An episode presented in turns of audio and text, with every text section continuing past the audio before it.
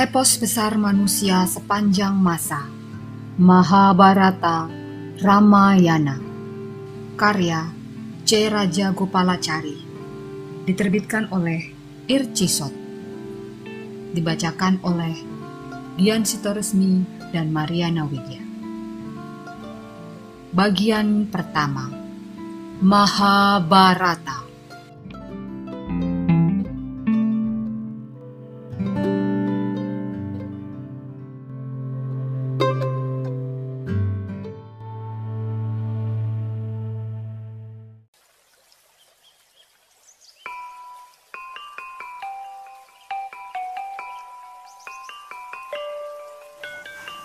Bab 50 Salya melawan kemenakan sendiri Salya, penguasa kerajaan Madra Desa, adalah saudara Dewi Madri, ibu dari Nakula dan Sadewa. Ia mendengar kabar bahwa Pandawa berkemah di Upak Pelauya dan sibuk mempersiapkan perang. Salya lalu mempersiapkan pasukan yang sangat besar dan mengirim mereka untuk bergabung dengan pasukan Pandawa. Konon, saking banyaknya bala tentara Salya, untuk beristirahat mereka membutuhkan areal seluas kira-kira 20 km persegi. Berita keberangkatan Salya bersama bala tentaranya sampai ke telinga Duryudana. Ia ingin membujuk Salya agar bergabung ke kubunya. Maka ia perintahkan sejumlah perwira untuk menyambut dan melayaninya dengan pelayanan yang mewah. Seperti yang diperintahkan Duryudana, mereka membangun beberapa tempat peristirahatan di sepanjang jalan yang mungkin dilewati bala tentara Salya. Tempat peristirahatan itu dihias dengan indah. Waktu beristirahat, bala tentara Salya dijamu dengan aneka macam makanan dan minuman yang berlimpah. Salya amat senang dengan keramah tamahan yang diberikan. Ia mengira semua ini memang telah diatur oleh kemenakannya Yudhistira. Bala tentara Salya melanjutkan perjalanan. Bumi bergetar ketika pasukan itu bergerak.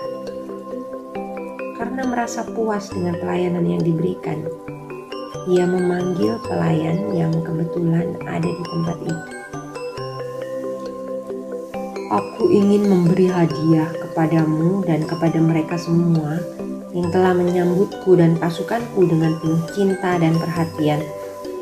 Sampaikan kepada putra Kunti, aku sangat berterima kasih.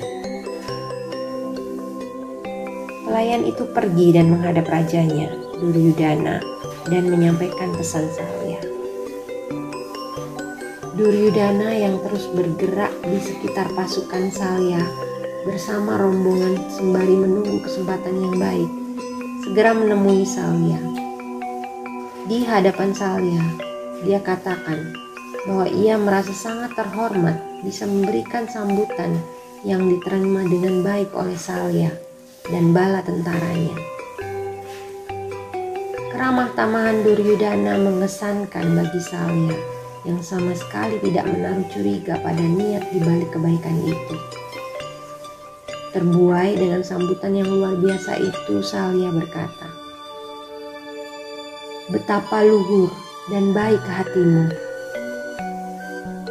Bagaimana aku bisa membalas semua kebaikan ini?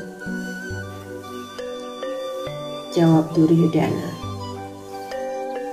Sebaiknya kau dan bala tentaramu berperang di pihak kami Itulah yang kuharapkan sebagai balas budimu. Salya sangat terkejut. Dalam Purana, perbuatan baik selalu diajarkan. Kadang dengan menggunakan istilah yang menceritakan perbuatan-perbuatan yang tidak selaras dengan Dharma tampak benar. Benarkah demikian? Mungkin demikian pertanyaan yang muncul di benak kita. Bagaimana mungkin kitab keagamaan membenarkan kejahatan? Kita perlu mengingat bahwa orang yang bijak sekalipun tidak luput dari kesalahan. Inilah alasan mengapa Purana, meskipun selalu mengajarkan Dharma, berisi kisah yang menunjukkan bahwa di dunia ini orang baik pun kadang berjalan di luar koridor Dharma seolah-olah tanpa bisa mengelak. Kisah-kisah semacam ini ingin menekankan bahwa seterpelajar apa pun orang harus tetap waspada dan rendah hati jika ingin menghindari perbuatan yang melanggar dharma. Mengapa para pujangga besar penulis epik menulis kisah kecerobohan Rama dalam Ramayana dan Yudhistira dalam Mahabharata?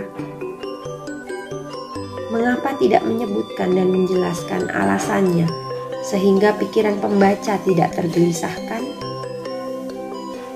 Ini tidak berarti bahwa orang lainlah yang menemukan kesalahan serta begawan biasa dan Walmiki harus membela pahlawan-pahlawan mereka.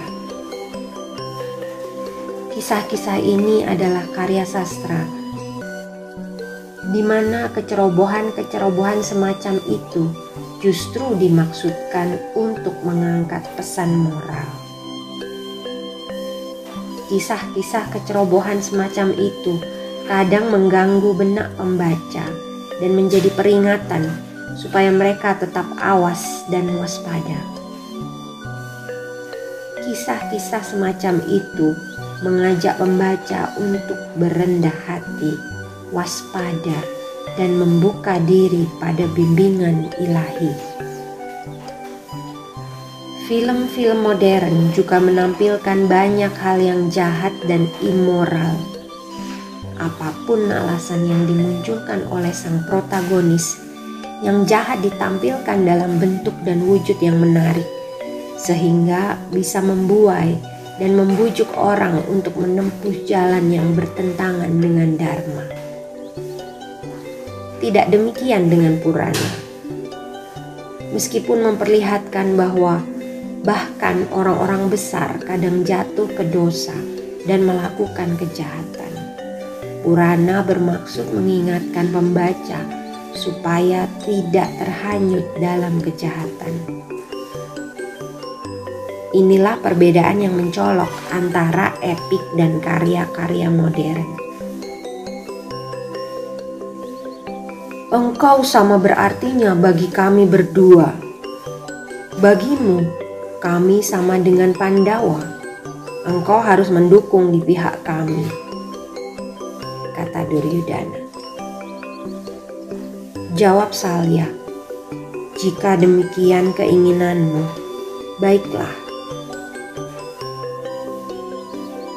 Terbuai oleh penerimaan Duryudana yang sangat baik, Salya mengabaikan para Pandawa yang sebenarnya berhak mendapatkan cinta dan kehormatannya ia justru berjanji kepada Duryudana untuk bertempur bersama pihak Duryudana. Kisah ini memperlihatkan bahaya yang mengintip ketika menerima kebaikan hati seorang raja. Karena merasa bahwa ia harus menemui Yudhistira sebelum pulang, Salya berkata kepada Duryudana, "Percayalah kepadaku, aku telah berikan kehormatan sumpahku kepadamu. Namun demikian, aku harus menemui Yudhistira dan menyampaikan keputusanku. Kata Duryudana, Pergilah, temuilah Yudhistira dan cepat kembali. Jangan lupakan janjimu kepadaku.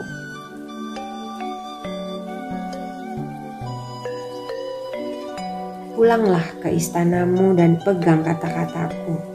Aku tidak akan mengingkari janjiku. Ucap Prabu Salya. Setelah berkata demikian, ia segera berangkat ke Upaplavya, tempat perkemahan Pandawa. Pandawa menyambut Raja Madra itu dengan gembira.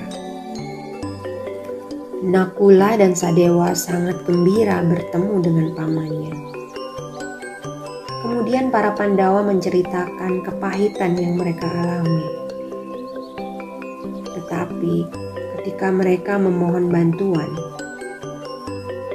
Salya menjawab dengan mengatakan janjinya kepada Duryudana. Yudhistira sadar bahwa ia telah melakukan kesalahan. Terlalu yakin Salya akan berpihak kepada Pandawa. Ia mencoba menutupi kekecewaannya dengan berkata, Paman yang perkasa, engkau wajib memenuhi janjimu kepada Duryudana. Di medan perang, kau setara dengan Wasudewa karena pasti mengharapkan menjadi saiznya waktu berhadapan dengan Arjuna. Apakah paman akan menjadi penyebab kematian Arjuna? Atau paman justru menghindarkannya dari maut? Aku tahu, aku tidak boleh meminta paman untuk menjatuhkan pilihan. Namun demikian, aku tetap memohon kebaikan hati paman. Jawab Salya. Anak-anakku, aku telah dijebak Duryudana. Aku telah berjanji untuk membelanya. Ini berarti di medan laga, aku akan menghadapi kalian Tetapi jika karena memintaku untuk menjadi saisnya dalam pertarungan melawan Arjuna, ia pasti akan merasa gentar. Arjuna pasti menang. Jangan takut. Segala penderitaan dan kepahitan yang kalian dan Drupa diterima akan segera berubah menjadi kenangan yang indah bagi kalian kalian akan hidup bahagia. Tidak ada yang bisa menghalangi atau mengubah jalannya takdir. Aku telah berbuat salah. Biarlah aku tanggung kesalahanku itu.